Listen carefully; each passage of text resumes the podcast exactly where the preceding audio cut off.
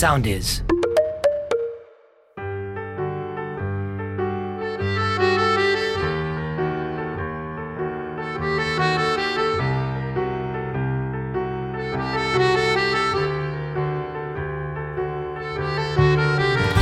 Πέντε επεισόδια πρέπει να περάσουν για να πάρω μια πάρα πολύ σημαντική απόφαση στη ζωή μου για αυτό το podcast που κάνω εδώ και λίγο καιρό. Ότι πλέον τέλος τα χαρτιά, τέλος οι εισαγωγές, οι γραμμένες, οι στιμένες και από εδώ και πέρα θα μιλάω από καρδιάς. Δηλαδή κάθομαι αυτή τη στιγμή στο μικρόφωνο, δίπλα μου είναι ηχολήπτης, παραγωγός κτλ. Χαμός γίνεται και στην πραγματικότητα γράφω την εισαγωγή. Επιτέλους, πρίμα βίστα.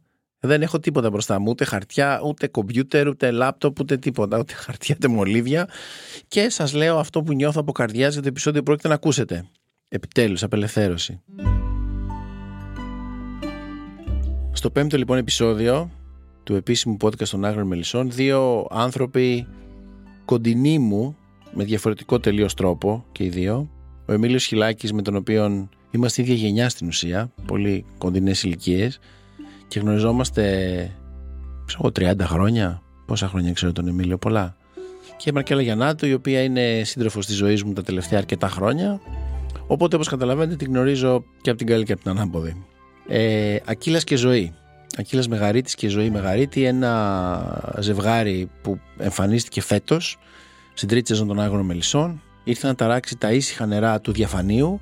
Ο Ακύλας Μεγαρίτης είναι ο νέος μας κακός, ε, ένας άνθρωπος θειασότης της Χούντας ο οποίος ανεβαίνει σιγά σιγά ε, ελίσσεται ανάμεσα στο, σε όλους αυτούς τους καθεστοτικούς και προσπαθεί φυσικά να ανέβει πολύ ψηλά. Δίπλα του η ζωή Μεγαρίτη, μια καταπιεσμένη γυναίκα, μια γυναίκα που θα ήθελε να είναι αλλού, μια γυναίκα που έχει άλλα όνειρα για τη ζωή της. Πρέπει όμως να υποστεί ε, εν έτη 1968 πλέον ε, αυτό που πολλές γυναίκες τη εποχής έπρεπε να αγόγγιστα να κατεβάζουν το κεφάλι και να εφίστανται. Έναν άντρα τον οποίο δεν θέλει. Δεν τον θέλει από πολλές απόψεις, όχι μόνο ερωτικά, έτσι. Είναι και θέμα ιδεολογικό όλο αυτό. Ε, αυτό το ζευγάρι λοιπόν που στην ε, μυθοπλασία των Άγνων Μελισσών είναι ένα πολύ βασανισμένο ζευγάρι όπως θα δούμε η συνέχεια τους ε, θα είναι συγκλονιστική Στη ζωή όμως είναι δύο φίλοι οι οποίοι έχουν ξαναδουλέψει μαζί σε μια άλλη σειρά πριν από πολλά χρόνια όταν η Μαρκέλα ήταν ε, νεαρή ηθοποιός και ο Μίλος ήταν ήδη ένας αναγνωρισμένος, φτασμένος Ζεν Πρεμιέ. Ε, η άνεση της γνωριμίας τους είναι κάτι από το οποίο ωφελείται η σειρά φέτος πολύ. Δύσκολες σκηνές, ερωτικές σκηνές, ε, οι ζώνες που βγαίνουν για όσους έχετε δει όλα μας τα επεισόδια όμως είναι μια φιλική σχέση χρόνων και το τριών μας στην ουσία είναι ένα τρίο δηλαδή αυτό επειδή γνωριζόμαστε πολλά χρόνια το οποίο βγαίνει πάρα πολύ και στο γύρισμα. Και όλη αυτή η οικειότητα του να κάνεις δύσκολες σκηνές ε, είναι προς όφελος φυσικά της σειράς και των ε, θεατών ελπίζω.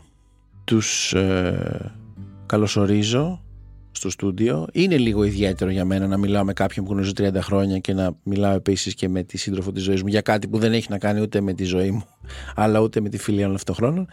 Αλλά μιλάμε για πολλά. Μιλάμε για τη σχέση του ζευγαριού, θα μιλήσουμε για την προσωπική τους πορεία φυσικά, θα μιλήσουμε για το τι είναι αυτό που τους ενώνει και τους χωρίζει, γιατί ακόμα η ζωή κάθεται και δεν φεύγει.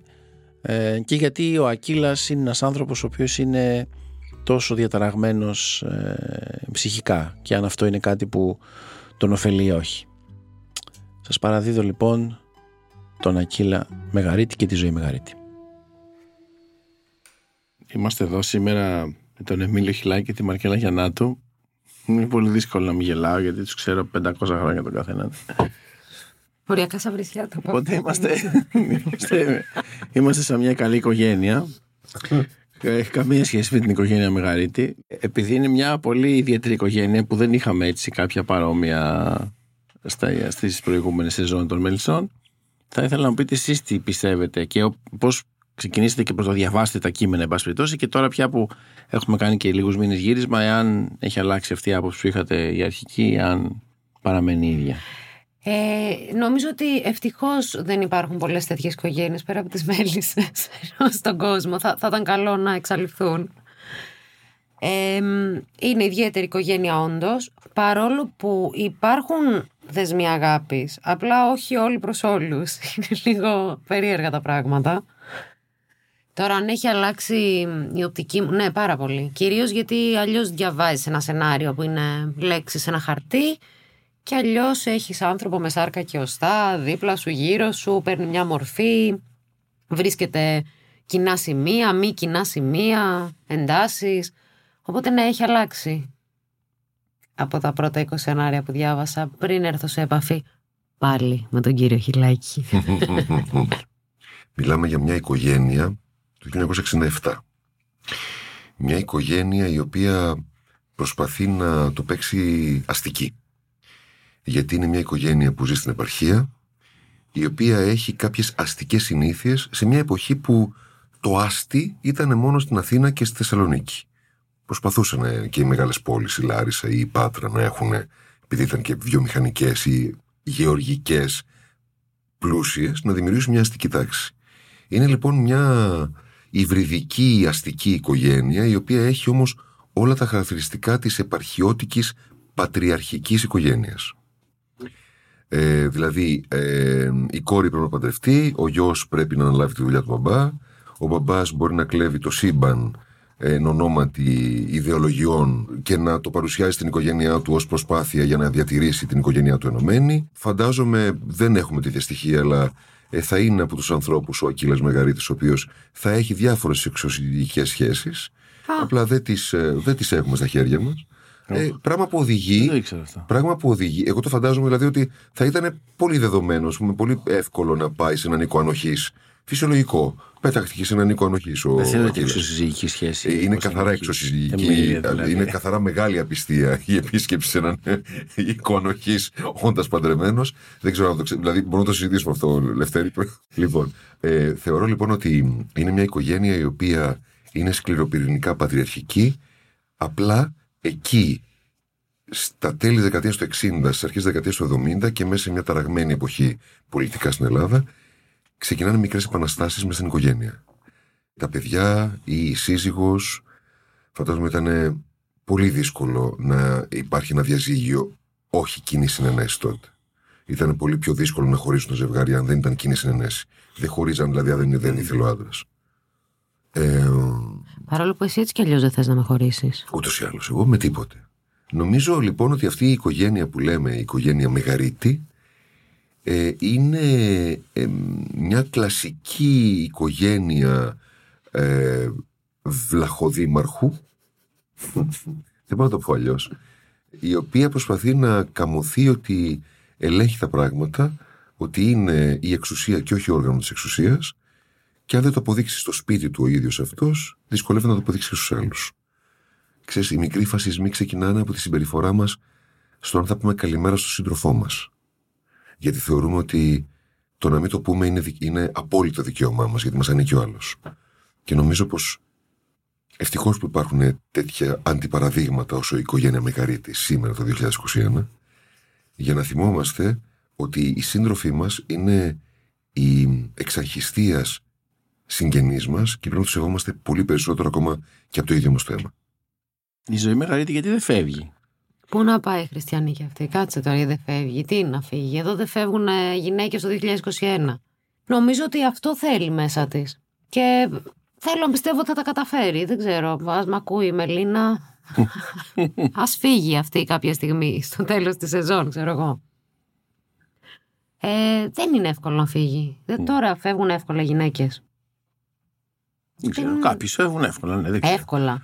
Κάποιες, ναι. Ε, όχι. Και τότε ήταν επίσης, δεν έχω καταλάβει και τα οικονομικά τους πώς είναι. Δηλαδή, είναι οικονομικά ανεξάρτητη η ζωή Μεγαρίτη για να πει φεύγω. Καλά, όχι με τίποτα. Πού Όχι, πάει; δεν είναι. Και με τα δύο παιδιά. Και υπάρχει και μια ιδιαίτερα κακή σχέση ανάμεσα στον Ακύλα και στο γιο μας. Μμ.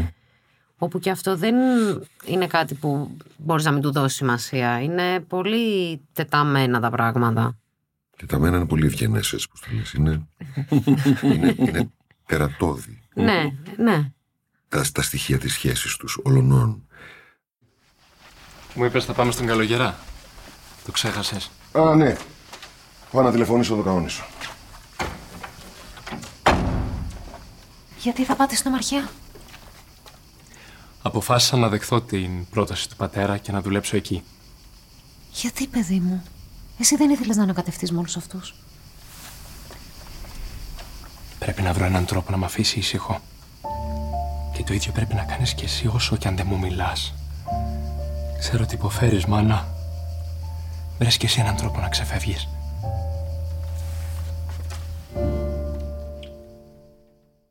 Αλλά ξέρεις, με έναν τρόπο συνήθως όλα αυτά τα τερατώδη είναι αυτά που τότε κρατάγανε ενωμένες εντός εισαγωγικών της οικογένειας. Ο φόβος του να διαλυθεί μια οικογένεια ήταν ο φόβος, ας πούμε, πού να πάει η γυναίκα χωρίς λεφτά, ε, τι να κάνει το παιδί αν δεν γυρίσει στο σπίτι, ε, να θυμηθούμε ανθρώπους οι οποίοι ε, καταστραφήκαν φεύγοντας από εντός εισαγωγικών ε, το, το, το, τον, τον κλειό της οικογένειας και βρεθήκαν στην Αθήνα ή σε μεγάλες πόλεις και προσπαθούσαν να ορθοποδήσουν και πολλοί δεν τα καταφέρανε. Συν το στίγμα αυτός είναι χωρισμένος. Ναι, σωστό. Και αυτό και στους Οι άλλους. χωρισμένοι, ο χωρισμένος είναι καλά, έκανε και Ναι, έφυγε. ναι, ναι. Οι ο χωρισμένοι άνθρωπος. ήταν ε, στα όρια της πορνείας. Ναι, ναι, ναι, ναι, ναι. Ο ζωντοχύρο λέγανε. Ότι τη χώρισε. Κάτι λέξη που είχαμε. ρε. Φοβερό ζωντοχύρο. Το είπε όμως έτσι πολύ αισθησιακά. Το για ξαναπες. Ζωντοχύρο. Ήταν ωραίο. Είναι ζωντοχύρο με ήττα, όχι μόνο μικρολιώτα. Ε, ο, ο Ακύλας Μεγαρίτης υποτίθεται ότι είναι ε, ο, ο κακός ας πούμε της τρίτης σεζόν και έχω δύο ερωτήσεις. Η μία είναι πώς είναι να υποδίεσαι έναν αρνητικό χαρακτήρα και ειδικά έναν που είναι σε μια περίοδο που ξέρεις όλοι την έχουμε συνδέσει με πολύ αρνητικές έννοιες. Δεν είναι δηλαδή απλά κακός κάποτε κάπου. Είναι σε μια συγκεκριμένη περίοδο ιστορική. Οπότε τον κάνει πιο συγκεκριμένο. Ένα είναι αυτό. Και το άλλο είναι μ, τι σημαίνει τελικά κακός; Δηλαδή είναι κακός είναι, είναι κάθαρμα. Θέλω να πω ότι Κοίτα, εξαρτάται. ε, Δραματουργικά λέμε ότι κακός είναι αυτός ο οποίος σκορπάει όλεθρο. Είτε ψυχολογικό είτε κανονικό. Δηλαδή μπορεί να υπάρχουν νεκροί. Και υπάρχουν εξαιτίας αυτών των ανθρώπων τότε. Υπάρχουν βασανιστήρια, υπάρχουν. Ε, ε, μπορεί να μην είναι ο άνθρωπος ο οποίος βασανίζει, μπορεί να μην είναι το όργανο, ο Ντούνιας, ας πούμε, αλλά είναι ο άνθρωπος ο οποίος διατάζει για τους βασανισμούς. Το χειρότερο δε είναι ότι δεν έχει κάποια θέση μες στο κράτος. Είναι αυτός ο οποίος χρηματοδοτεί εντός εισαγωγικών το κράτος. Είναι το παρακράτος. Αυτό που παλιά θυμάμαι εγώ, επειδή είμαι γεννηθής στο 70, στη, διάρκεια, στη δεκαετία του 70 και του 80, ακουγόταν η, η, η φράση ο εργολάβος της Χούντας. Ναι. Πολύ αρνητικά. υπάρχει αυτό. Δηλαδή ο άνθρωπος ο οποίος είχε πάρει λεφτά από το καθεστώς για να φτιάχνει έργα. Και πόσα έργα δεν τελειώσαν ποτέ από τις εργολαβίες της Χούντας. Εγώ ξέρω ένα δρόμο πάνω στα δερβενοχώρια που είναι εκεί πέρα. Τερά- Ωραίος δρόμος αυτός. Μετά έγινε. Αυτός ο δρόμος που Έλα έγινε τώρα. προ τα δερβενοχώρια, πληροφορώ, είχε ξεκινήσει επί της Χούντας και τέλειωσε μετά με το Τιτάν, γιατί δεν τον τέλειωσε κανένας εργολάβος της Χούντας, γιατί απλά τον είχαν κάνει χωματόδρομο πατημένο. Ποτέ δεν μπήκε άσφαλτος στη διάρκεια της Χούντας. Γιατί φάγανε τα λεφτά. Λοιπόν, για ποιο λόγο λοιπόν είναι κακός αυτός; Δραματουργικά λοιπόν είναι κακός γιατί ουσιαστικά επεμβαίνεις στι ζωές των άλλων, ε, σκορπώντας πόνο και όλεθρο. Είναι κακός από εμένα προσπαθώ να τον παίξω γιατί ουσιαστικά λέει ψέματα για την ιδεολογία του, Μμ. τη βάζει μπροστά να τη χρησιμοποιήσει ως εργαλείο για το κέρδος. Εγώ θυμάμαι όταν στις πρώτες κουβέντες που είχαμε μαζί όταν μιλήσαμε για το ρόλο, θεωρούσα ότι θα κάνω κάποιον ο οποίος είναι ένας εθνικοσοσιαλιστής, ο οποίος κινείται βάσει αυτής της ιδεολογίας μίσους. Όχι, αυτός μισεί τους άλλους που του στέκονται εμπόδιο γενικά. Μμ. Δεν έχει να κάνει δηλαδή με Όπως οι κομμουνιστή. περισσότεροι αυτής της κατηγορίας. Ακριβώς, ακριβώς. Ούτως ή άλλως ο εθνικοσοσιαλισμό, να συμφωνήσουμε κάτι εδώ, ή τουλάχιστον να σας πω εγώ την άποψή μου, είναι μια. Ναι, βεβαίως. Είναι μια ιδεολογία η οποία δεν κινείται προς, με την αγάπη προς κάτι, δεν είναι μια αγάπη προς το έθνος, είναι προς το μίσος προς αυτούς που αντίκειται σε σχέση με το πιστεύω σου. Δηλαδή, όταν μια ιδεολογία κινείται μόνο με το μίσος, είναι καταδικασμένη εξ αρχής να σπείρει όλεθρο ή να αποτύχει Μμ. συνήθως αποτυχαίνει αφού έχει σπείρει τον όλεθρο, αλλά δυστυχώς θα πρέπει να προ- προσπαθήσουμε να το προλαμβάνουμε αυτό. Αυτό λοιπόν είναι ο κακός. Μμ. Και επίσης, εγώ πολλές φορές λέω για πλάκα, λέω γιατί κάνω τον κακό. Ένας πατριώτης δεξιός είμαι, δεν έχω καταλάβει τι εννοείται. Για ποιο λόγο το λέτε αυτό. Να θυμηθούμε λοιπόν ότι ανεξάρτητα των ιδεολογιών, γιατί οι ιδεολογίες είναι ε, το πολύχρωμο πάζλ της δημοκρατίας μας. Ε, ο φιλελευθερισμός. Αυτά τα τσιτάτα τα έχεις σε κάποιο σκληρό. Καθόλου, καθόλου, καθόλου. Να καθόλου. επαναφέρεις Αυτά, κάθε αυτά είναι βασική μου ανάγκη για να μπορέσω να καταλάβω τους ανθρώπους που διαφωνώ. Γιατί αν απλά διαφωνούσα μαζί τους και τους έσβηνα, θα ήμουν χειρότερο φασισταριό από, αυτού- από τους ίδιους. Προσπαθώ λοιπόν να συνομιλήσω με τους ανθρώπους οι οποίοι θεωρούν ότι ο εθνικισμός είναι η λύση, θυμίζοντας ότι η πατριώτης δεν είναι αυτός ο οποίος αγαπάει την Ελλάδα, είναι αυτός που αγαπάει την Ελλάδα που έχει μέσα Αθήγανου, ομοφυλόφιλου, ε, πρόσφυγες. Αυτή είναι η Ελλάδα μας και αυτή είναι η πατρίδα μας αυτή τη στιγμή που πρέπει να την προστατεύσουμε. Και δεν θέλω να συνεχίσω παρακάτω, μπορεί να γίνω πολύ κακός. Έλα, πες Ε, κάτι. ναι, θα πω, θα πω. Ε, Κάτω η ένα άλλο στοιχείο Πατριαρχία. του Ακύλα. Κα- Κάτω η Πατριαρχία έτσι κι αλλιώς σε κάθε ευκαιρία. Ε, Συμφωνώ. ναι, ορίστε. Είμαι με δύο φε, φεμινιστές ε, συνομιλητές σήμερα, είναι πολύ ωραίο. Ένα άλλο στοιχείο του Ακύλα που μου αρέσει πάρα πολύ και ο τρόπος που το δείχνει ο Εμίλιος μου αρέσει ακόμη πιο πολύ ε, είναι το ότι δεν έχει καμία ενοχή αυτός ο τύπος. Ό,τι κάνει δεν τον βλέπουμε ποτέ να έχει ενοχή. Το οποίο αγγίζει τα όρια ενός ψυχοσικού. Δηλαδή είναι σαν να μην τον αφορά το τι συνέπεια έχει αυτό που κάνει. Καθόλου. Μμ. Και είναι τρομακτικό. Δεν μου το είπες αυτά, ε. Δεν σου το είπα πότε. Ποτέ. Το είπα τώρα. Ούτε εμένα το έχει πει, μην νομίζεις. Δεν το- ναι, δεν Κρατάω το- εκπλήξη. έχει- Ήξερα ότι θα γίνει ένα podcast κάποτε και κρατούσα τι θα πω εκεί που δεν έχω πει ποτέ. Αχ, να πω και κάτι άλλο που έγινε πρόσφατα τώρα. Ο, ο Εμίλιος. Ε, ενώ είναι πολύ γλυκός και ευγενής άνθρωπος, έχει ένα τεράστιο πρόβλημα. Τεράστιο. Όταν έχουμε σκηνή που υπάρχει κάτι που τρώγεται, πρέπει να το φάει. Ακόμα και αν δεν είναι στη σκηνή να το φάει. Οπότε πήραμε την οδηγία από το Λευτέρη, μην τρώτε. Παιδιά, πόνισε η ψυχή του. Ήταν λες και του κατέστρεφε την καριέρα ολόκληρη. Τα, τα, τα φοιτητικά του χρόνια. Τα, τις παρα... Έφαγα πριν το γύρισμα. Έφαγε στο τρία, μπούκοσε, περίμενε, κατάπιε και μετά πήγε. Γιατί δεν γινόταν. Εντάξει, να σου πω, είμαι ένας άνθρωπος ο οποίος είναι ε, παραπάνω στο βάρος του. εντάξει. Δεν είναι αυτό, Εμίλη, Μισό, γιατί μισό. και όταν Ε, ήσουν είμαι- πιο είμαι- κάτω από το βάρος. Είμαι φούδης, ρε παιδί μου, μ' αρέσει. Είχες φάει ήδη, έτσι, όταν, όταν έγινε αυτή η σκηνή, δεν είχες φάει το μεσημέρι; Όχι, είχα φάει Έχει ένα δύο αυτό- ώρα πριν. Ναι, έχει ε, το, πολύ το- ωραία τη αυτή. μαγεία που το βάζει σαν ακύλας. Δηλαδή, τρώει με τον τρόπο που θα τρώγε ο ακύλας. Οπότε, όταν του φέρνεις κάτι που τρώγεται, δεν καταλαβαίνει να μην το φάει. Γιατί και ο ακύλας θα το τρώγε. Έχουν αυτό το κοινό στοιχείο. Αυτό έχει βρει ότι έχει ο Εμίλιο με τον ακύλα. Ε, να- να- ναι, ναι, σε μια spoiler τώρα αυτό, δεν λέμε σε μια σκηνή. Ε, έτρωγε βουλημικά. Έχω κάνει δηλαδή τον α, χαρακτήρα τη στιγμή που ανακοινώνεται κάτι το οποίο είναι πολύ σκληρό. Πολύ cool, τρώει βουλημικά. και έριξε φτύνει- τελείω την παραγωγή έξω. Και φτύνει κάτι κουκούτσια μετά, κοιτάζοντας Ναι. τον άλλον στα μάτια. Ε, το οποίο είναι, νομίζω, Το χάρηκε. πάρα πολύ. Ή- Ήταν εξαιρετικός. Απλά έφαγε. Θα δύο το κόψω το καφάσια μοντάζ. Το φαΐ. μοντάζω. Δύο καφάσια φαΐ. Πάμε άλλη μία. Όχι, αυτό Πάντως είναι να πω ότι- πατέ, σαγκούρι Ναι, και γέλιες. ανθότυρο. Από Ιδάλλως. τη, απ- ε, σε αυτό- εκεί στο χώρο που είσαστε και κάνετε τις σκηνές τώρα που τρώτε ε, ε, ε, έχει δι- δίχρονη ιστορία ανθρώπου που κάθονται και τρώνε δηλαδή η οικογένεια Δούκα καθόταν κάθε πρωί και έτρωγε πάλι πρωινό Ναι. Αυτά δηλαδή που τρώτε στο γύρισμα, η μαρμελάδα με το βούτυρο που σας βλέπω σαν μωρά παιδιά και τα τρώτε κανονικά. Μα είναι νόστιμα. Είναι δύο Το χρόνια. Ξέρω. Αλλά είναι το παιδικό αυτό. Είναι από την πρώτη σεζόν που δεν έφαγε ο Δούκας και Και εμεί. έλεγα το παξιμάδι είναι λίγο σκληρό. Ήταν ψωμί πριν από δύο χρόνια. όχι, όχι. Θέλω να πω ότι όταν βλέπω στο μοντάζ τις σκηνές καταλαβαίνω εάν οι σκηνές έχουν προηγηθεί του break ή αν, έχουν, αν έπονται του break.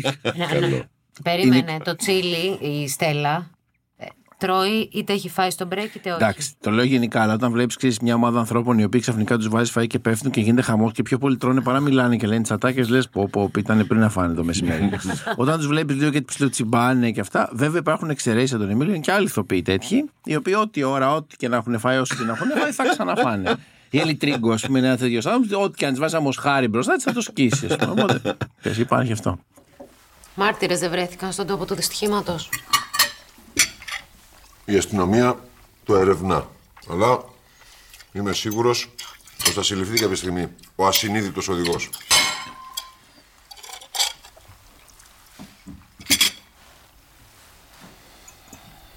Τι έγινε, μελέτη; Στενοχωρήθηκες, ε; Κι εγώ. Χάθηκαν δύο καλοί φίλοι. Ναι, μπορούμε να βοηθήσουμε όμως την αστυνομία. Ε, τώρα, εντάξει. Τουλάχιστον αυτό μπορούν να το κάνουν. Α τους εμπιστευτούμε για αυτή τη φορά. Τι σε δυσκόλεψε πιο πολύ στο ρόλο της ζωής; Παιδιά, ας είμαστε ειλικρινείς τώρα. Πιο πολύ, η μεγαλύτερη δυσκολία της ζωής είναι να παίζει με την καλυμάνη, το χιλάκι και τα παιδιά, κρατώντας το κείμενο και προσπαθώντας να βγάλει τη σκηνή. Τι να με δυσκολέψει. δηλαδή. Μιλάμε για να σοβαρευτούμε δύο λεπτά να κάνουμε αυτούς τους τύπους που δεν είναι ιδιαίτερα συμπαθείς. ε, καταβάλουμε μεγάλη προσπάθεια. Ε, είναι φοβερό γιατί στα γυρίσματα να το, να το ακούσουν οι άνθρωποι. Ε, σε αυτές τις πολύ δύσκολες σκηνές ε, βίας και mm. προσβολών, εμείς έχουμε περάσει ε, μισή ώρας πρόβας υπέροχης γέλιου, ε, πολύ γέλιου, πάρα πολύ γέλιου, που κάποια στιγμή λέμε εντάξει, τρόπο γελάσαμε. Λοιπόν, έλα να τους κάνουμε να κλάψουμε.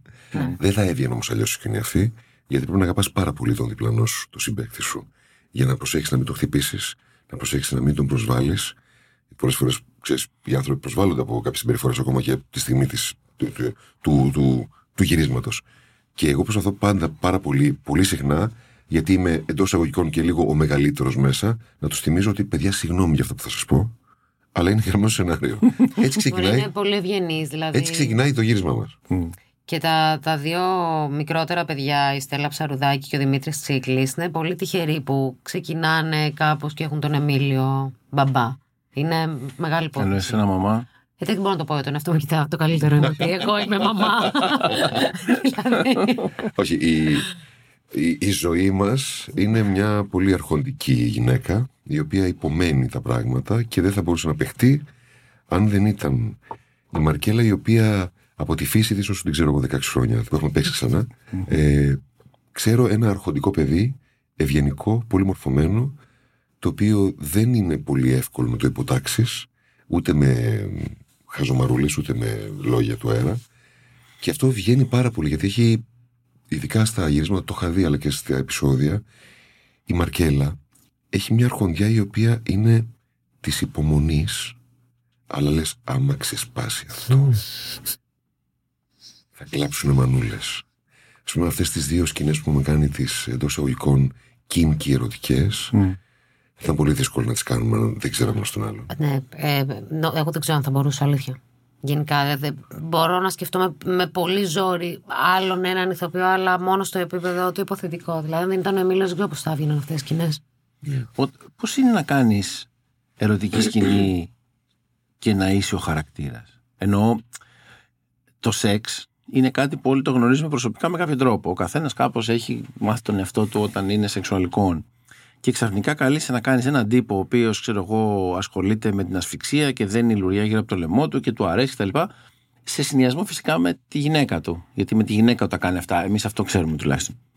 Πώς είναι αυτό, ότι, ενώ τι κάνεις για να το υποδηθείς και τι είναι βασικό στη χημεία των δύο για να μπορέσει να επιτευχθεί όλο αυτό; Θες να πεις; Ε, ε, άνετα. Ε, μπορώ να απαντήσω πάρα πολύ γρήγορα κιόλας. Ε, το κάνω κάθε μέρα, οπότε ξέρω. Με τη Μαρκέλα. Έχουμε ένα καλό δεν κάνουμε ότι κοιταζόμαστε στα μάτια. Κοιταζόμαστε στα μάτια. Ό,τι ατάκα έχουμε να πούμε, τη λέμε ο ένας κοιτάζοντας τα μάτια του άλλου. Αυτό είναι πάρα πολύ σημαντικό γιατί τη στιγμή που έχουμε να κάνουμε ένα πνίξιμο, κοιταζόμαστε στα μάτια. Έχει να κάνει με κάτι που πραγματικά συμβαίνει με τη Μαρκέλα και τον Εμίλιο, όχι με τη ζωή και τον Ακύλα. Ότι η Μαρκέλα και ο Εμίλιος εκείνη τη στιγμή έχουν να παίξουν κάτι που έχει αυτή την κίνηση. Αυτό είναι η απόλυτη αλήθεια. Η αποτυχημένη βερσιόν αυτού του πράγματος δηλαδή ποια είναι; Θα ήταν να παίξω εγώ τον πνιγμένο και αυτή να παίζει αυτή, αυτό, αυτή που πνίγει κάποιον. Mm. Εκεί αρχίζει το bad acting. Mm. Κάνε τον πνιγμένο. Πώς παίζεται αυτό; Ενώ αν κοιτάζεσαι με τον άνθρωπο που τον εκτιμάς και τον αγαπάς και έχετε να κάνετε μια κίνηση χορογραφημένη. Γιατί έχουμε χορογραφήσει την κίνηση που θα γίνει. Mm-hmm. Και το κάνεις, υπάρχει μια τεράστια αλήθεια εκείνη τη στιγμή. Και αυτό νομίζω πω βγήκε στις δύο σκηνές ουσιαστικά είναι ότι το μαζί που μπορούμε να βρούμε είναι ακριβώς αυτό που περιγράφει. Ακριβώς επειδή δεν υπάρχει ερωτική πράξη αληθινή, βρίσκουμε ένα μαζί, όπως συμβαίνει ένα μαζί σε μια ερωτική πράξη, άλλου είδους.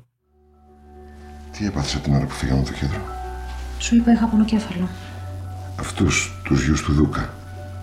Τους ξέρεις; Από πού να τους ξέρω; Πάω να πάρω ένα ταξικό. Περίμενε λίγο.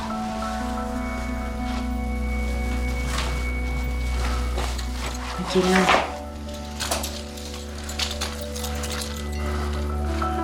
Σε θέλω τόσο πολύ. Μου έχεις λείψει. Δεν χρειάζεται να γίνει έτσι. Έτσι χρειάζεται να γίνει. Γιατί έτσι μου αρέσει. Ε, Προσπαθούμε επίσης να μην προσβάλλουμε ποτέ ο ένας την εικόνα που έχουμε εμείς οι ίδιοι για τον άλλον. Δηλαδή, πόσο μάλλον όταν θα την, αντι- θα την αντιμετωπίσει αυτή την εικόνα ένας θεατής ο οποίος δεν μας ξέρει. Άρα, εγώ θέλω πάρα πολύ να μην προσβάλλω ούτε σωματικά, ούτε, ούτε χιδέα την, την, τη Μαρκέλα. Ε, και έτσι αυτό βγάζει άλλο, άλλο ένα δέσιμο. Αυτή η πλευρά αυτού του ζευγαριού πώς σχετίζεται με την υπόλοιπη ζωή τους; Την κοινωνική ζωή, το πιθανό μίσος της ζωής για τον Ακύλα. Ε, δηλαδή πώς είναι δυνατόν από τη μία να θεωρούμε ότι είναι μια γυναίκα που θέλει να φύγει από αυτόν και από την άλλη να υπάρχει μια επιλεκτική υποταγή υπό μια έννοια, να το πω έτσι, σε, αυ- σε αυτή τη συνθήκη. Δηλαδή συνήθως όταν θες να αφήσεις κάποιον δεν μπορείς να τον αγγίξεις να κάνεις τίποτα. Είναι καταπιεστικό αυτό γιατί δεν βγαίνει έτσι, δεν μοιάζει. Σαν ρόλος μοιάζει εκείνη τη στιγμή να υπάρχει μια παράξενη συνένεση. Λίγο σαν δύο παιδάκια αλλά να παίξουμε. Αλλά κατά τα άλλα, σ- στην υπόλοιπη έκφανση του ρόλου είναι θα σε άφηνα χτες. Εξάλλου, όταν μπήκε φυλακή θα τον άφηνες. Εσύ θεωρείς ότι η ζωή Μαγαρίτη τώρα που τη βλέπουμε ε, είναι κάτι που της δίνει ευχαρίστηση αυτό; Όχι, όχι, ευχαριστώ, δεν της δίνει. Αλλά δεν αισθάνομαι και την απέχθεια, ξέρεις. Την... Απέχθεια όχι, αλλά Είναι σαν να έχουν κάτι, ρε παιδί μου, αυτοί οι άνθρωποι. σε Είναι αυτές 30 χρόνια μαζί αυτή. ναι. Ε, ναι, εγώ Δηλαδή είναι ένα παιδί, έχουμε ένα παιδί 25 χρονών, 26 ήδη. Ε, άρα είναι και πιο πριν και ε, είναι αυτ, αυτές οι σχέσεις εραστών που είναι χρόνια μαζί. Εγώ το καταλαβαίνω αυτό. Απλά δεν παραπέμπει καθόλου σε πιθανή ενδοοικογενειακή βία αυτής της μορφής. Δεν είμαι σίγουρη. Όχι, δεν λες, είμαι ε. σίγουρη, όχι, όχι, όχι. Γιατί ε, εξαρτάται τι εννοούμε βία. Ε, δεν τη δέρνει την ώρα που Όχι, κάνει όχι, με σεξ. την αλλά, ευρύτερη έννοια, ναι. ε, δεν της αφήνει περιθώριο να το αρνηθεί. Μμ. Δεν είναι ότι η ζωή μπορεί να πει όχι δεν θέλω και είναι «Α, οκ δεν πειράζει αύριο. Είναι και εκεί ακύλας. Απλώς σε αυτό το σημείο νομίζω ότι ίσως είναι κάτι που τη ζωή της δημιουργεί μια τάση επίγοντος να φύγει γιατί τις φορές που τους έχουμε δει, δεν μιλάω για παλαιότερα, είναι σαν να μην τον αφορά αν η γυναίκα του περνάει καλά και καλός εραστής είναι αυτός που τον αφορά τι κάνει η σύντροφος του. Ο Ακύλας εδώ που τον έχουμε δει είναι για τη δική του ικανοποίηση. Πήγαινε μέσα να ξαπλώσεις; Θα έρθω κι εγώ σε λίγο.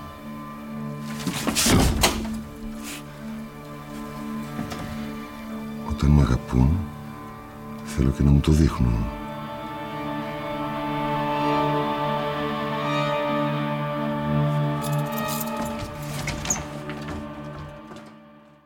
Να σου πω κάτι. Εγώ θεωρώ ότι αυτός την έχει βαθιά ανάγκη. Και νομίζω την έχει βαθιά ανάγκη Αυτό ακόμα σίγουρα. και, όχι ακόμα και ε, συναισθηματικά. Συναισθηματικά. Νομίζω ότι αυτός είναι ένας από τους λόγους που δεν φεύγει αυτή. Δηλαδή δεν της είναι αδιάφορο το ότι την έχει ανάγκη. Κάναμε μια σκηνή Και εγώ Δεν ξέρω αν φύγαμε έχει γιατί παιχτεί. δεν ξέρω- Ε, Καλά, αν λέμε την ίδια θα είναι τέλειο. ε, ότι, ε, που της λέει αυτός Σταύρωσέ με. ε, Πάρε ένα ίδια, καρφί ναι, και ναι. κάρφωσέ μου τα χέρια που θες. Είμαι, αν το αποφασίσεις εσύ και ο γιος, ε, μπορείτε να με κάνετε ό,τι θέλετε. Και, ε, σε αυτή τη σκηνή, α, κάτι που βλέπουμε πρώτη φορά και γενικά νομίζω ότι αν έχει ξανασυμβεί στην κοινή τους πορεία, να έχει συμβεί άλλη μία-δύο φορές max, του ρίχνει χαστούκι η ζωή. Μμ. Και ο Εμίλιος παίζει 14 επίπεδα εκείνη τη στιγμή. Το δέχεται, αλλά δεν αντιδρά ως ακύλας που έχουμε δει. Κάνει ένα άλλο πράγμα. Και αυτό κάπως τονίζει τη σχέση τους. Ναι, εντάξει. Το κάνεις καλά δηλαδή. Όχι, δεν υπάρχει. Θα το δεις θα πάθει πλάκα.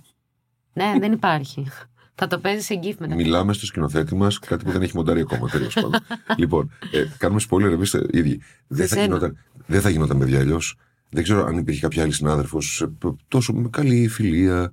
Ε, αυτό που έχουμε βγάλει με τη Μαρκέλα είναι. Νομίζω πως είναι ο σεβασμός των τόσων χρόνων ε, που μας βοηθάει οτιδήποτε προτείνει ο ένας ο άλλος να τον αναλαμβάνει θετικά και όχι τώρα τι πρότεινε εγώ τι πρέπει να προτείνω. Ναι, δεν είστε έτσι και σαν άνθρωποι βέβαια. Δεν είμαστε ανταγωνιστικοί μωρέ, ναι. Όχι, καθόλου. σα ίσα. Δηλαδή μπαίνουμε μέσα στο γύρισμα και είμαστε τα πιο ρετάλια. είμαστε τα πιο. Εμείς ρετάλια. τα πιο ρετάλια. Όλοι οι άλλοι έρχονται μια χαρά καλο- καλοπαλμένοι. Εμεί είμαστε. ε, Σέρνονται κάτι τύποι εκεί πέρα για να βαφτούν. Για να γίνουν. Σήκωσε, κάτσε εσύ, ναι, ναι, ναι. μίλα με αυτό, ναι, έλα. Ε, να προηγηθεί, ο άλλος βεβαίως να προηγηθεί. Μα- μα- μα- αυτό είναι τελευταίο εμένα. Πάρτον, πάρτον. Δε- δεν, ε, ε, το καλό που έχουμε νομίζω είναι ότι δεν είμαστε ανταγωνιστικοί. Αυτό είναι το καλό μας. Και κυρίως ο ένας με τον άλλον. Ναι. Γιατί αν εκείνο το χειρότερο είναι που οι δύο πρωταγωνιστές είναι ανταγωνιστικοί ένας με τον άλλον και προσπαθεί ο καθένας να κλέψει τη σκηνή. Δεν θες να κλέψεις τη σκηνή, πάρει την αγάπη μου. Πάρει τη δικιά σου, αν δεν την κάνεις. Εντάξει, έλα, κάνε. Και τι θα κατάλαβες. Ενώ, ενώ με τη Μαρκέλα ξεκινάμε να κάνουμε τη σκηνή και κατευθείαν. Δεν διαβάζουμε το κείμενο και ξέρουμε τι θα κάνουμε χωρίς να έχουμε σχεδιάσει κάτι. Και αρπάζει ο ένας από τον άλλο. Δηλαδή, ό,τι προτείνει ο Μίλο, το αρπάζω εγώ, ό,τι προτείνω εγώ κατευθείαν, χωρίς να το συζητήσουμε. Γίνεται. Γιατί είμαστε ανοιχτοί και εμπιστευόμαστε. Επίσης, να, να, να πούμε και το άλλο, ότι πόσο ωραίο πράγμα, πόσο, πόσο τι εξουσία έχει θετική ή αρνητική, αναλόγως πώς την αναλαμβάνεις εσύ, η ομορφιά. Γιατί η ομορφιά είναι εκεί, αυταπόδεικτη. Το θέμα είναι πώς τη χρησιμοποιεί ο άλλος. Αν ο όμορφος έρχεται μέσα με ύφος 9 εκατομμυρίων Ναόμι Κάμπελ, ασκημένη. Ενώ αν μένει ένας όμορφος ο οποίος είναι, παιδιά, εγώ έτσι με καλημέρα, χάλια είμαι, παιδιά, σήμερα βαριέμαι και λίγο, αρχίζει να γίνεται ακόμα πιο γοητευτικός, γιατί γίνεται ένας άνθρωπος όμορφος. Και νομίζω πως αυτό είναι και η, έτσι, το θετικό αποτύπωμα της Μαρκέλας στις σκηνές μας. Ή αυτό που λέω εγώ, ρε παιδί μου, ότι είναι μια αρχοντική γυναίκα η οποία την, τη θαυμάζεις που υπομένει αυτόν τον μπιπ. Δεν έχουμε επίπεδο. Δεν έχουμε δει αυτό, μαλάκα. Τον αγαπώ τώρα, αλλά μου δώσει όμω γιατί καταλάβει, το λατρεύω. Πώς είναι να μπαίνεις σε μια πολύ επιτυχημένη σειρά μετά από δύο χρόνια να μπαίνεις στην τρίτη σεζόν; Και να, να βρίσκεις δηλαδή Μάρκελα, ένα, Μάρκελα. ένα πράγμα έτοιμο, ας πούμε, φτιαγμένο. Πώς είναι, είναι μια σειρά που αγαπήθηκε πάρα πολύ. Προσωπικά η ιστορία της τρίτης σεζόν με αφορά περισσότερο, ακόμη και αν δεν ήμουν μέσα. Πιάνει ένα κομμάτι που δεν το έχω ξανά, το έχεις ξαναδεί εσύ; Όχι. Όχι, όχι, όχι. Ειδικά σε τόσο, σε τόσο μεγάλο ε, άπλωμα ε, χρονικής περίοδου σύριαλ να μιλήσει για τη Χούντα. Ναι. Τε- Οπότε, ακόμη και αν δεν ήταν τόσο επιτυχημένη σειρά με την έννοια της τηλεθέασης, γιατί ε, ήταν καλλιτεχνικά αρτιότατη, ε, πολύ ωραία είναι. Λέω πόσο χάλια να πήγαινε, βρε παιδάκι μου, γιατί ρίσκο παίρναμε, ωραία. Τι, εντάξει. Έχεις κάνει κάτι το οποίο είναι σπουδαίο. Αν δεν με είχες πάρει εσύ τηλέφωνο και με με είχε πάρει κάποιος άλλος, μπορώ να έλεγα Ευχαριστώ πολύ, δεν με ενδιαφέρει. Πες Σε που αυτό σε το πήρε σημείο την να πω, πρώτη χρονιά. περίμενε μισό λεπτό πριν πήγε για το Έμιλιο Να στο πεις που σε πήρε την πρώτη Εμένα χρονιά δεν, τηλέφωνο. δεν μου είπε ο Λευτέρης να Το παίξω πληγώθηκα. σειρά. Με πήρε η Μιράντα.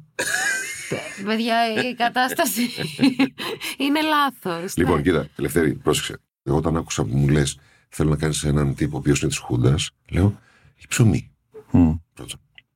Καλλιτεχνικά σε ξέρω. Και όχι μόνο για τις δύο χρονιές που έχεις κάνει τις μέλισσες, από πιο πριν. Μμ. Όπως είπες πριν, να πούμε ότι την πρώτη χρονιά που με πήρες τηλέφωνο, πήρες έναν άνθρωπο τηλέφωνο ο οποίος κάνει μόνο θέατρο. Και όταν κάνει θέατρο δεν μπορεί να κάνει πάρα πολλά πράγματα μαζί. Και σου είπε ευχαριστώ πάρα πολύ που μου προτείνεις. Έχω να κάνω μια περιοδία. Σκηνοθετώ το όνειρο καλοκαιρινής Έφαγα νύχτας και πόρτα. παίζω. Την πρώτη χρονιά. Έφαγα Τι, πόρτα. τι πόρτα έφαγες, όλα, τα, Πόρτα, το. όλα τα αλουμίνια έφαγες. έφαγες και την μπαλκονόπορτα έφαγες. Δεν είναι θέμα. Απλά σου λέω ότι δεν μπορώ γιατί θα σου πω κάτι, δεν θα χωράγε. Ε, όταν όμως είδα στην πρώτη χρονιά το αποτέλεσμα, ή- μάλιστα παίζαμε και με τη Χριστίνα τη Χιλάτη Φαμέλη στην ίδια παράσταση, Μμ. και της λέω. Μαλακή έκανα. Ωραία σειρά ναι, ρε, προς το- Κάνω το κερατό μου. Κοίτα να δεις τώρα. γέλιο. Λέω, Εντάξει, δεν πειράζει. Ε, δεν φοβόμουν την καλλιτεχνική αρτιότητα από μέρους σου. Φοβόμουν, όπως ήταν σύνηθες εκείνο τον καιρό, ε, το πολύ γρήγορο των πραγμάτων που οδηγούσε σε ευθυνό αποτέλεσμα. Ευτυχώς που δεν ήταν την πρώτη χρονιά. Ποιο θα είχα εγώ σύζυγο τώρα; Όχι, πολύ καλά πήγε. Μπράβο, Εμίλια. Ε, λοιπόν, ε, εμένα ο, ο λόγος που με έκανε και δέχτηκα αυτή τη φορά, ε, παρά το βεβαρημένο πάλι πρόγραμμα, ήταν και η περίοδος του Χούντας. Μμ. Δηλαδή, έχει ψωμί. Εκείνη τη στιγμή λέω, ναι, μπορώ να μιλήσω για το ψεύτικο πρόσωπο των ανθρώπων που πουλάνε ιδεολογία. Αριστερά ή δεξιά ιδεολογία. Για να μην λέμε μαλακίες. Δηλαδή, έχουν υπάρξει οι εργολάβοι της Χούντας, αργότερα τους είδαμε εργολάβους του Πασόκ. Για να μην μπερδευόμαστε. Μμ. Δηλαδή, οι ίδιοι άνθρωποι οι οποίοι πουλάγαν ιδεολογία παίρνανε μεγάλα δημόσια έργα. Δεν τρελαθούμε τώρα. Μου δίνει λοιπόν τη δυνατότητα εμένα, σαν έναν άνθρωπο που θεωρώ τον εαυτό μου προοδευτικό, να μιλήσω για τα πράγματα τα οποία συχαίνομαι. Όταν ξέρεις τι συχαίνεσαι, μπορείς πιο εύκολα να το παραστήσεις. Ποιοι είναι η σπορά των νικητών του 44. Ποιοι είναι οι νικητές του 49. Εμείς, οι πατριώτες, οι εθνικιστές. Εμείς που σώσαμε τη χώρα από τον κατακτητή. Και τώρα πρέπει να τη σώσουμε από τον ίδιο της τον εαυτό και να την κάνουμε ξανά ένδοξη και σπουδαία όπως οι αρχαίοι ημών πρόγονοι.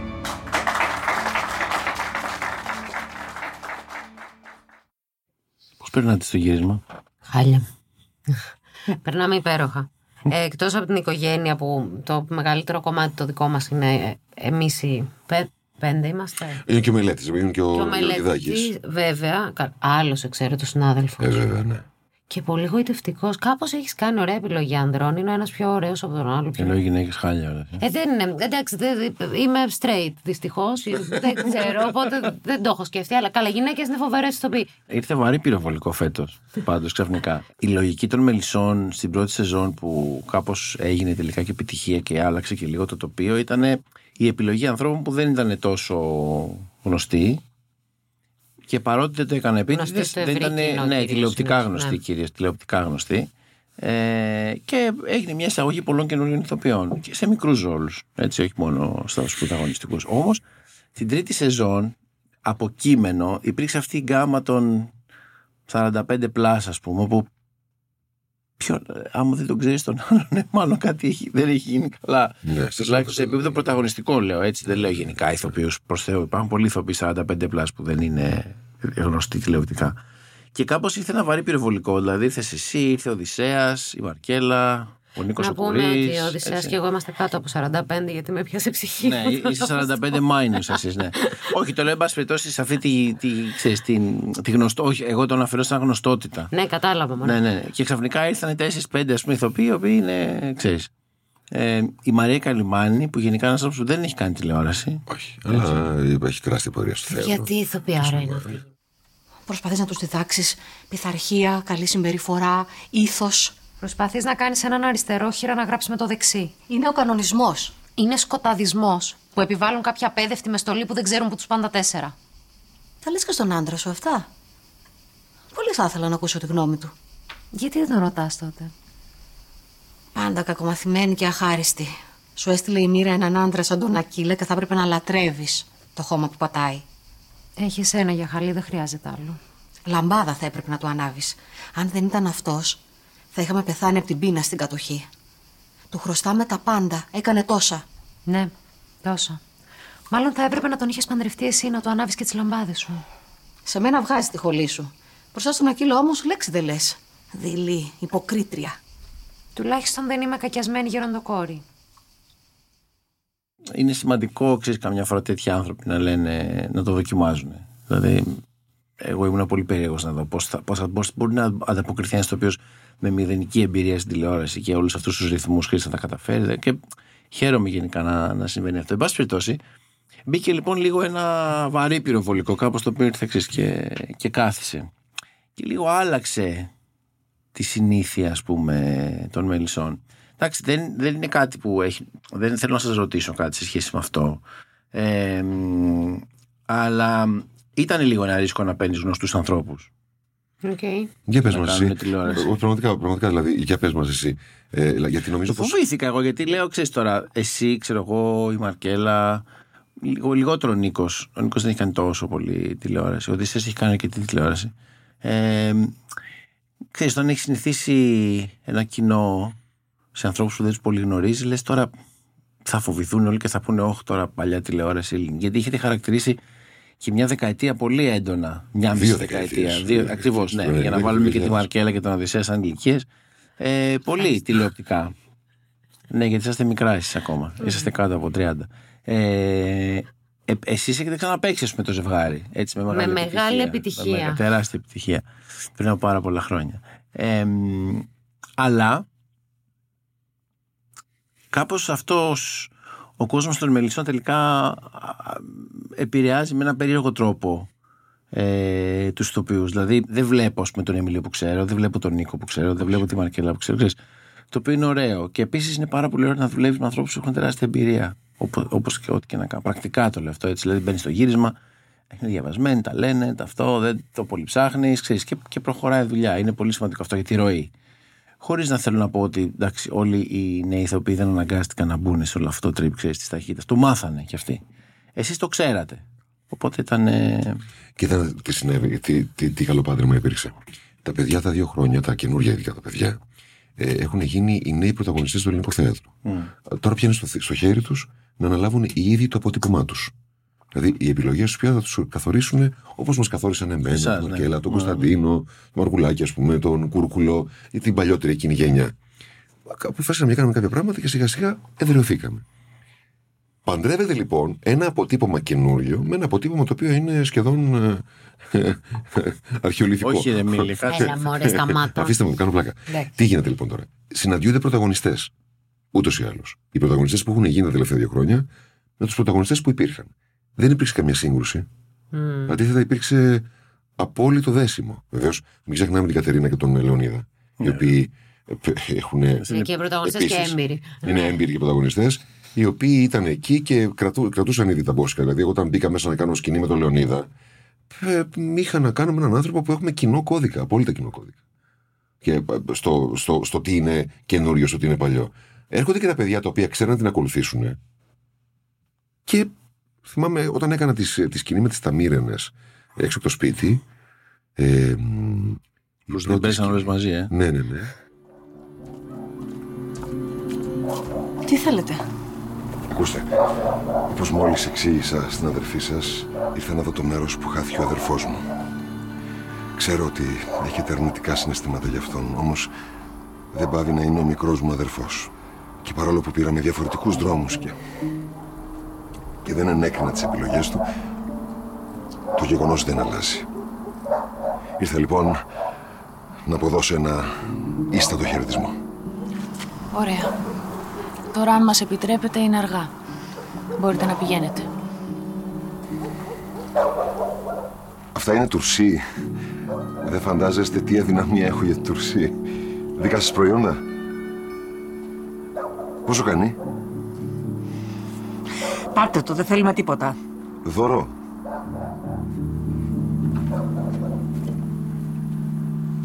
Πολύ ευγενικό εκ μέρους σας. Ήταν τόσο ωραία εκείνη τη στιγμή γιατί δεν ήθελα να παίξω κάτι, ήθελα να κοιτάω τα κορίτσια. Μμ. Ειδικά τις δύο νεότερες. Λέω, τι μου δίνουν, ρε παιδί μου. Εγώ όμως το έπαιξα.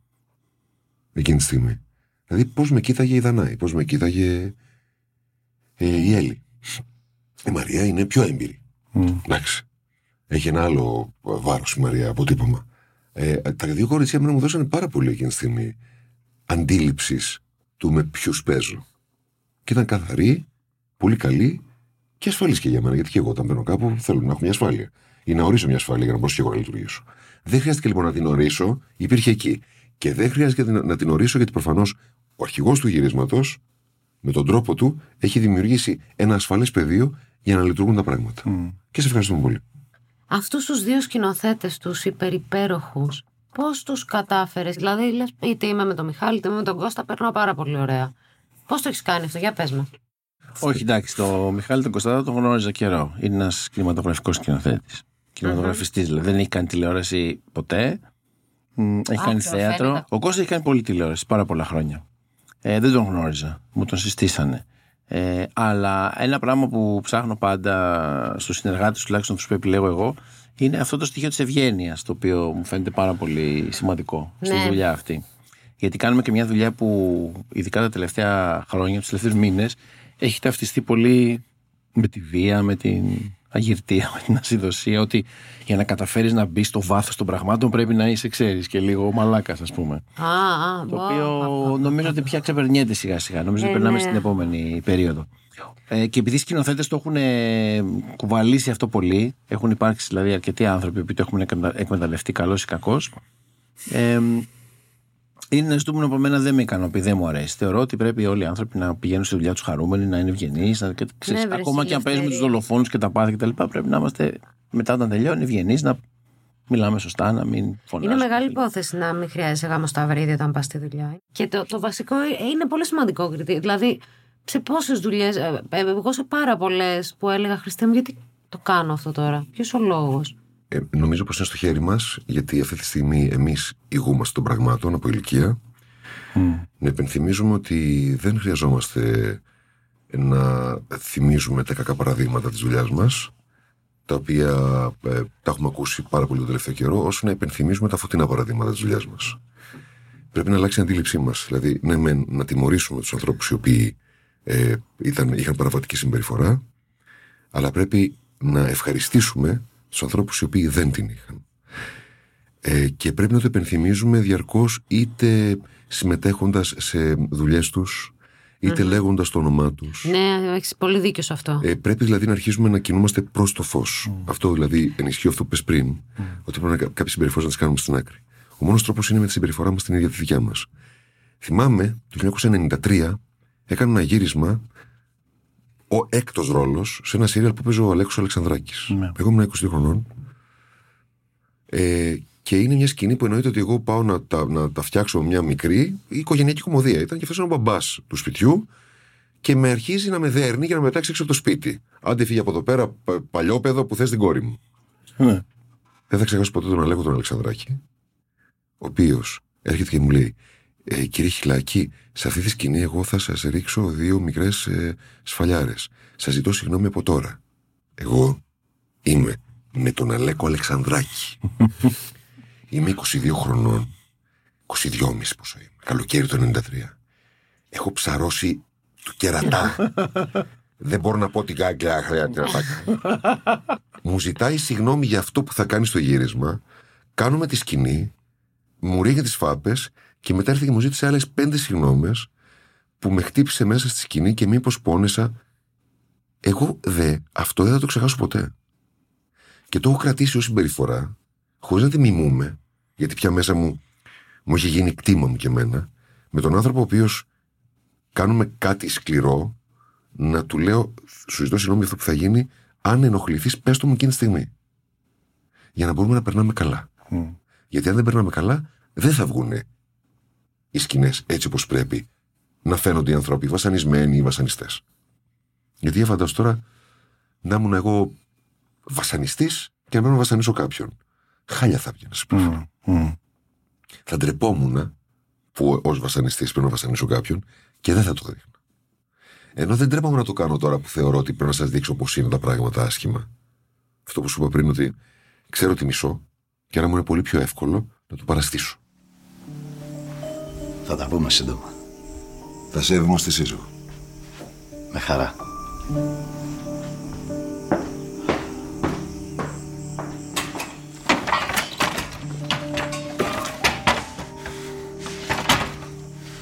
Αυτό το κολόπεδο ήταν φίλος σου, ε; Αυτό το κολόπεδο που έστειλε τον πατέρα του για να μου ζητήσει συγγνώμη αντί για να έρθει γονατιστός. Όχι, όχι. Έρπιν έπρεπε να έρθει. Αν να τον είχα γιο μου, θα τον είχα κάνει ασήκωτο. Μισή φταίς, Ακύλα. Έχεις δίκιο. Που ασχολείσαι με τους χωριάτες. Νομίζω ότι η δουλειά του ηθοποιού, ένα πράγμα που θαυμάζω, όχι μόνο του ηθοποιού, είναι εμ, ότι σε μια καριέρα η οποία κρατάει πολλά χρόνια, ε, νομίζω ότι πρέπει να, να έχει κάποιος τρομερή υπομονή και πίστη σε κάτι που είναι στην η κρίσης του τρίτου. Το πιο σημαντικό από όλα είναι να, να, να υπομείνεις ας πούμε αυτό το μαραθώνιο του να σε θέλουν, μετά να μην σε θέλουν, μετά να έχεις δουλειά, μετά να μην έχεις δουλειά, μετά να μην ξέρεις αν θα ξανά έχεις δουλειά, μετά να νομίζεις ότι είσαι στάρ και ότι ξέρεις, έχεις καβαλήσει το κύμα και ότι είσαι ο καλύτερος. Δηλαδή αυτό το, το πάνω κάτω μου φαίνεται τρομερά δύσκολο έτσι, για τη ζωή ενός ανθρώπου. Οπότε η ερώτησή μου είναι τι σας κάνει ακόμα να αντέχετε το γεγονός ότι είσαστε ηθοποιοί; Δηλαδή σε τι προσβλέπετε ας πούμε. Σε τι προσβλέπω; Ναι, από εδώ και πέρα έχετε φτάσει σε ένα σημείο που έχετε παίξει, έχετε κάποια μικρή εμπειρία, μεγαλύτερη Δεν εμπειρία. έχετε σταματάς κάνει να πράγματα. θε να παίζεις.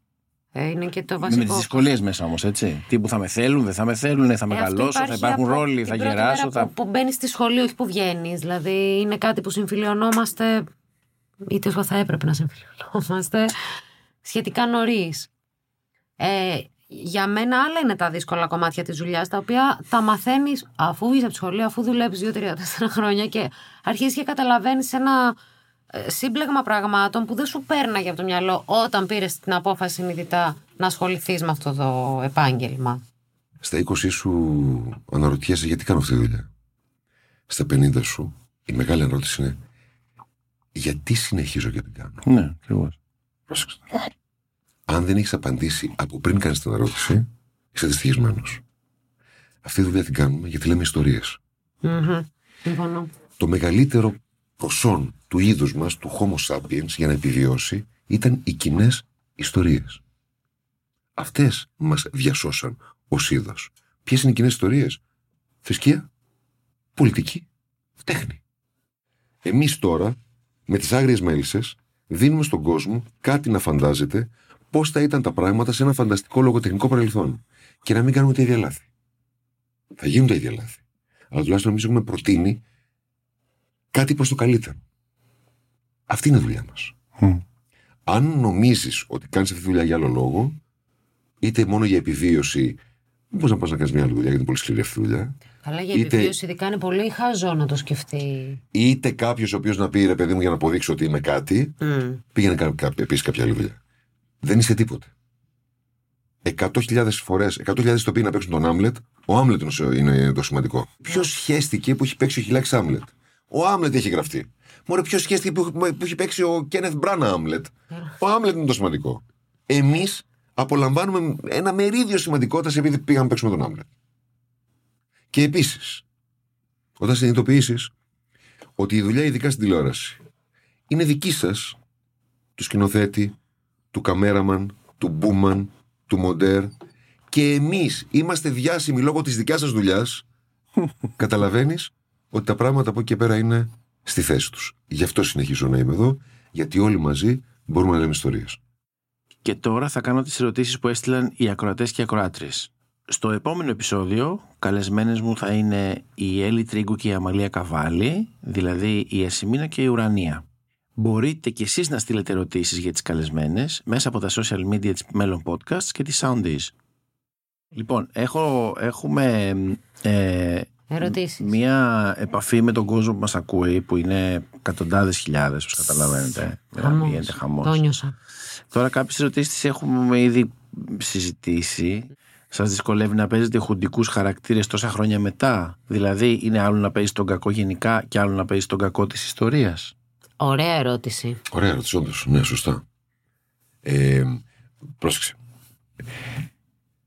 Ξεκαθαρίζουμε κάτι. Να καταλάβει δηλαδή έτσι τη μαγειρική μας το κοινό. Ο κακός είναι ο δρόν χαρακτήρας συνήθως. Είναι αυτός ο οποίος με ένα σχέδιο κινείται προς κάτι και ο καλός είναι ο πάσχων χαρακτήρας. Είναι συνήθως αυτός που παθαίνει διάφορα και προσπαθεί να τα αποφύγει. Οι πιο ενδιαφέροντες ρόλοι λοιπόν είναι οι δρόντες. Οι πάσχοντες είναι καλοί ρε παιδί μου, αλλά εγώ δεν τους διαλέγω να σου πω την αλήθεια. Γιατί τώρα εγώ διαλέγω ας πούμε τον άνθρωπο ο οποίος δρά; Γιατί έχει δραματικά στοιχεία τα οποία μου επιτρέπουν να παίξω διάφορα πράγματα. Άρα, γενικά ο κακός είναι πολύ ενδιαφέρον. Ο κακός της Χούντας είναι απλά δήλωση πια. Είναι statement. Δηλαδή εδώ πέρα έχουμε να κάνουμε ε, με, δεν είναι ο κακός διευθυντής φυλακών Ναι. Εντάξει, που τον έκανε υπέροχα ο Βασίλης ο Βυσμπίκης. Είναι ο άνθρωπος ο οποίος εκμεταλλεύεται το σύμπαν υπέρ του. Ο απόλυτος χειραγωγός. Μ' αρέσει πάρα πολύ. Το συχαίνομαι σαν χαρακτήρα. Αγαπώ πάρα πολύ τα στοιχεία που έχει και να ψάξω για να τον κάνω. Δεν κάνω χοντική, εγώ κάνω γυναίκα χοντικό. Πώς καταφέρει να συνεπάρχει αυτό το ζευγάρι όντας τόσο διαφορετικοί μεταξύ τους, τι τους ενώνει τελικά και πώς θα χαρακτηρίζονται τις σχέσεις τους; Μα Είναι πολλά χρόνια μαζί. Δεν- ε, και επίσης περιμένουμε και εμείς να μάθουμε πώς ξεκίνησε αυτή η σχέση. Δεν το γνωρίζουμε ακόμη, γιατί πάει πολύ πίσω.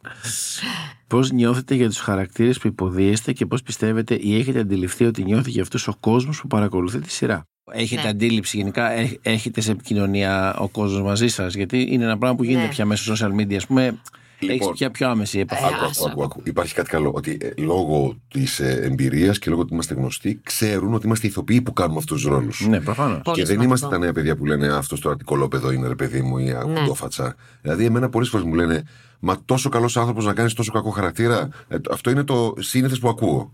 Και λέω Πληρώνομαι, παιδιά, γι' αυτό.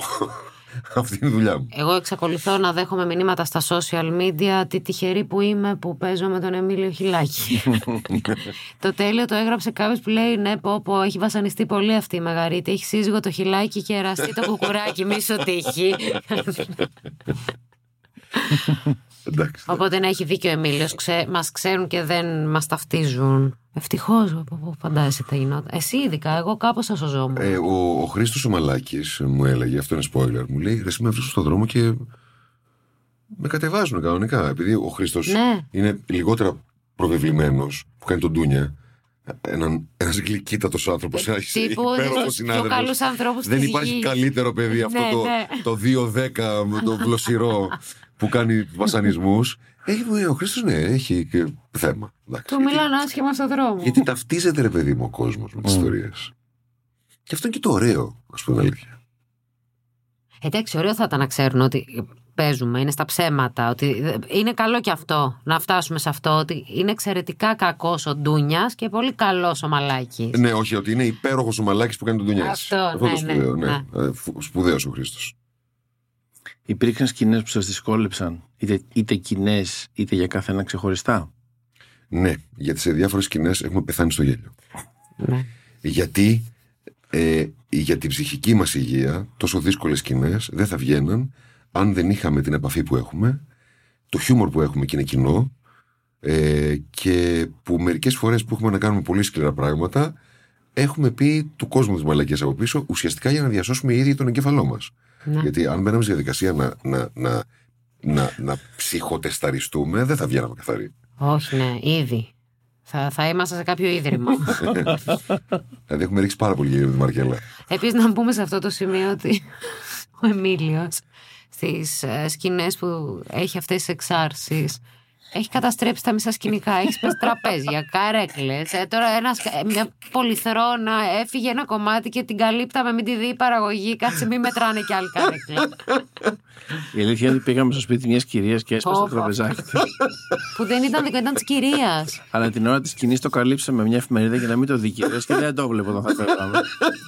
για να μην μας διώξει και δεν τελειώσει το γύρισμα. Παιδιά, έχει σπάσει το μισό σκηνικό αφού φοβόμαστε όταν πληρώνετε να δούμε μήπως το αφαιρεί από την αμοιβή του.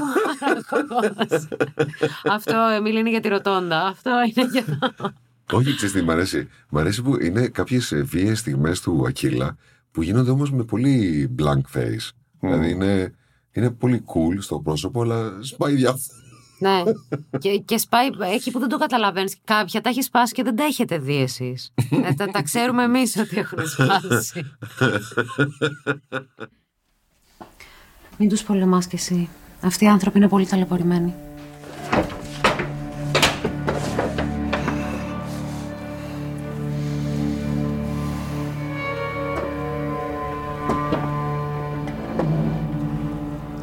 Δηλαδή, εγώ δεν ταλαιπωρήθηκα ζωή. Ε, δεν έχω ταπεινωθεί τόσα χρόνια. Βγάλε λοιπόν το σκασμό και μην το κάνεις χειρότερο. Αυτοί οι άνθρωποι με ταπείνωσαν βαθύτατα εκεί μέσα. Και δεν πρόκειται να το αφήσω να περάσει έτσι. Αχάριστα! Ζώα! Ζώα! Αυτό πάντως ε, μας, έχει, μας έχει αρέσει πάρα πολύ. Ας πούμε ένα, ένα αστείο. Αυτό το βγάζω τη ζώνη μου για να με πνίξεις που έχει γίνει πια το, το σύνθημα στα γυρίσματα. άμα, Και μου άμα βγάζει πούνε- τη ζώνη χωρίς λόγο. Τρώμε πρωινό και μου βγάζει τη ζώνη. Και βεβαίω δεν μπορούμε να κάνουμε γυρίσματα γιατί κλαίμε το γέλιο. Ήξερα ότι λέω πάω με την αδερφή μου να πάρουμε κουρτίνα μου βγάζει τη ζώνη. Δεν σταμάτα. Αυτό, αυτό είναι το κοινό χιούμορ που λέμε. Αλλιώς δεν μπορούν να γίνουν τα γυρίσματα σωστά. Αν δεν υπάρχει δηλαδή κοινή αντίληψη ε, της μικρότητάς μας. Αυτό είναι το χιούμορ ουσιαστικά. Δεν είναι αντίληψη της μεγαλοσύνης σου. Το χιούμορ είναι αντίληψη της μικρότητάς σου. Απλά λες, οκ, αυτό είμαι. Τι ωραία. Και ε, αντίστοιχο, δηλαδή. ε, Είναι όλη η οικογένεια έτσι. Ο Γεροντιδάκης, ας πούμε. Δεν δεν- δεν γίνεται ο άνθρωπος αυτός, ο οποίος έχει την καλύπτρα. Το καημένο παιδί τραβάει. Και δεν βλέπει από αυτή τη μεριά που έχει την καλύπτρα. Οπότε σε πατάει, προσπαθεί να μην γελάσεις, σκοντάφτει. Εγώ πεθαίνω, πεθαίνω. Ο Γεροντιδάκης όταν έχει ατάκες στο στυλ. Να έχουμε τα μάτια μας. Α, ναι, ναι. Με κοιτάς που σε κοιτάω. να την προσέχεις σαν τα μάτια σου. Εκεί πεθαίνω όμως, πεθαίνω. Κατουργέμαι δηλαδή. Λέω. γελάει και ο Σε ίδιος. παρακαλώ, μην μου το κάνεις αυτό. Μην το κάνεις. Ή κάτι ερωτήσεις που του κάνω, εσύ τους είδες; Μα είναι λες και το έχουν γράψει επίτηδες. Όλα τα οπτικό τέτοια πάνε στο γεροντιδάκι. Α, να την έχεις τα μάτια στην κόρη μου. δεν είναι, είναι, είναι κατάρα δεν είναι ευχή. Μην κάνεις πως δεν με είδες. δηλαδή. Λοιπόν, κατάλαβες πώ αντιμετωπίζουμε την, την ιστορία η οποία είναι πάρα πολύ δραματική. αλλά εμείς 10 ώρες γύρισμα, 4 φορές 5 φορέ την εβδομάδα, δεν θα έβγαινε αν δεν υπήρχε μια συντροφικότητα. Ναι. Δηλαδή, ε, κι- κοινή αντίληψη δηλαδή, του, του, των γεγονότων. Αυτό είναι το χειμώνα. Κυρίες και κύριοι, ήταν ο Μίλης Λάκη και η Μαρκέλα Γιαννάτου. Ήταν το επίσημο podcast των Άγριων Μελισσών. Μια παραγωγή της Melon Media για το Soundees.